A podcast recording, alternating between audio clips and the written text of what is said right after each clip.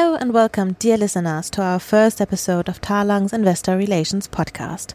My name is Shirley Inafar and I will be your host today.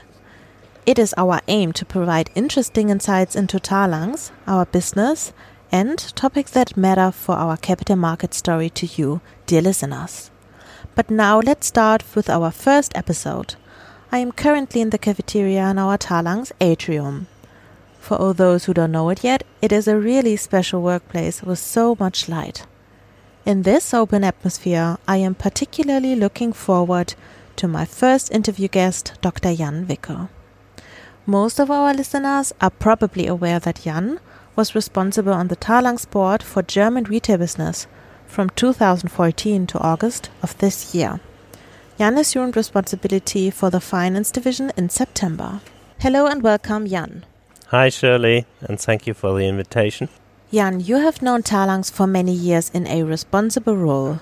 So what has changed for you since the transition from having the responsibility for the division to being a C F O?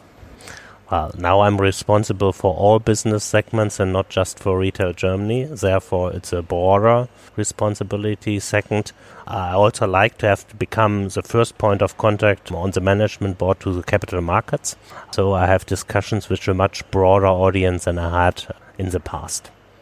You are not yet one hundred days in the new role, but you have already completed several virtual investor roadshows and one quarterly reporting. How did you approach the new position? Well, first of all, I've started to have discussions with plenty of people. Uh, with investors, with employees, with other partners we are working with, like regulators, rating agencies, and so on. And I really have asked myself to, to simply to listen to them, yeah, in order to better understand what their views on Talanx are and how we can do better in certain areas. And first of all, I really would like to thank those people who have given me a very open uh, feedback. So because it helps me to find out together with my team where we can do better. Well, speaking of what is important to you, what does Jan Wicker stand for as a C F O? Well, it's quite difficult to answer these questions. I hope that the others will say he stands for the trustworthiness of the company. Because I believe trustworthiness is really key, in particular as being a C F O. Talanx has always followed a conservative investment strategy. Do you intend to adhere to this?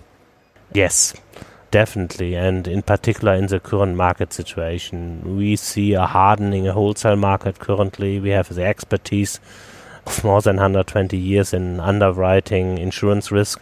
And we would be mad not to focus on insurance risk and to invest our capital, therefore, in market risk. So we will remain with our focus on insurance risk uh, within Talanx. Just over a fortnight ago, you presented the nine months figures of Talanx. It was your first quarterly call with analysts and investors. In your opinion, Jan, what were the key messages of the first nine months? Well, in a nutshell, first of all, Talanx is growing profitably, and this is despite Corona. Second, if we look at the underlying performance of the business, it was very well looking at the combined ratios without Corona.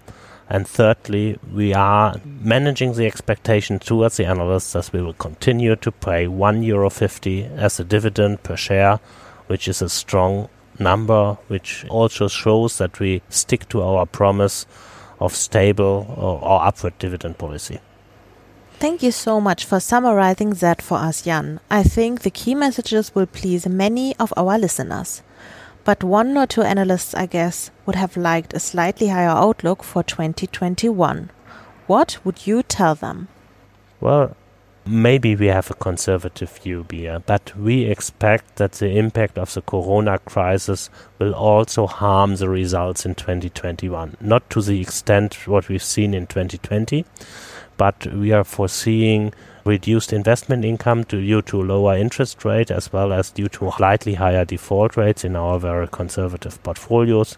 We expect some future claims to happen, in particular in life reinsurance, due to above the threshold mortality, in particular in the United States.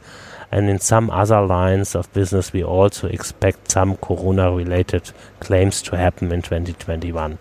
And if you were to deduct for that, you would see a very strong underlying un- operational performance, which is also part of our outlook. Jan, you just mentioned dampening factors. To connect to this topic, in the first nine months of this year, there was no way around the topic of Corona and insurance. What do you take away from this period? Well, first of all, my takeaway is that Talanx is able to adapt to new situations. We are able to adapt to the situation with regard to our customers. So we had some contracts and business closures where the clauses are, were not pretty clear, and we had to find a joint solution with our customer, which we did. And we were able to provide for our customer solution in this difficult situation. Second, with regard to our employees, more than ninety percent of our staff was able to work remotely from home. And thirdly, with regard to our balance sheet. Our balance sheet has shown strength in this crisis, and this is key if you're an insurance company in order to provide for security for your customers as well as for your investors. The lift right here at H D I Platz only travels up to the fifth floor, so the travel time is correspondingly short. Still the question, what is your elevator pitch, Jan, with which you explain to investors why Talanx is an interesting investment?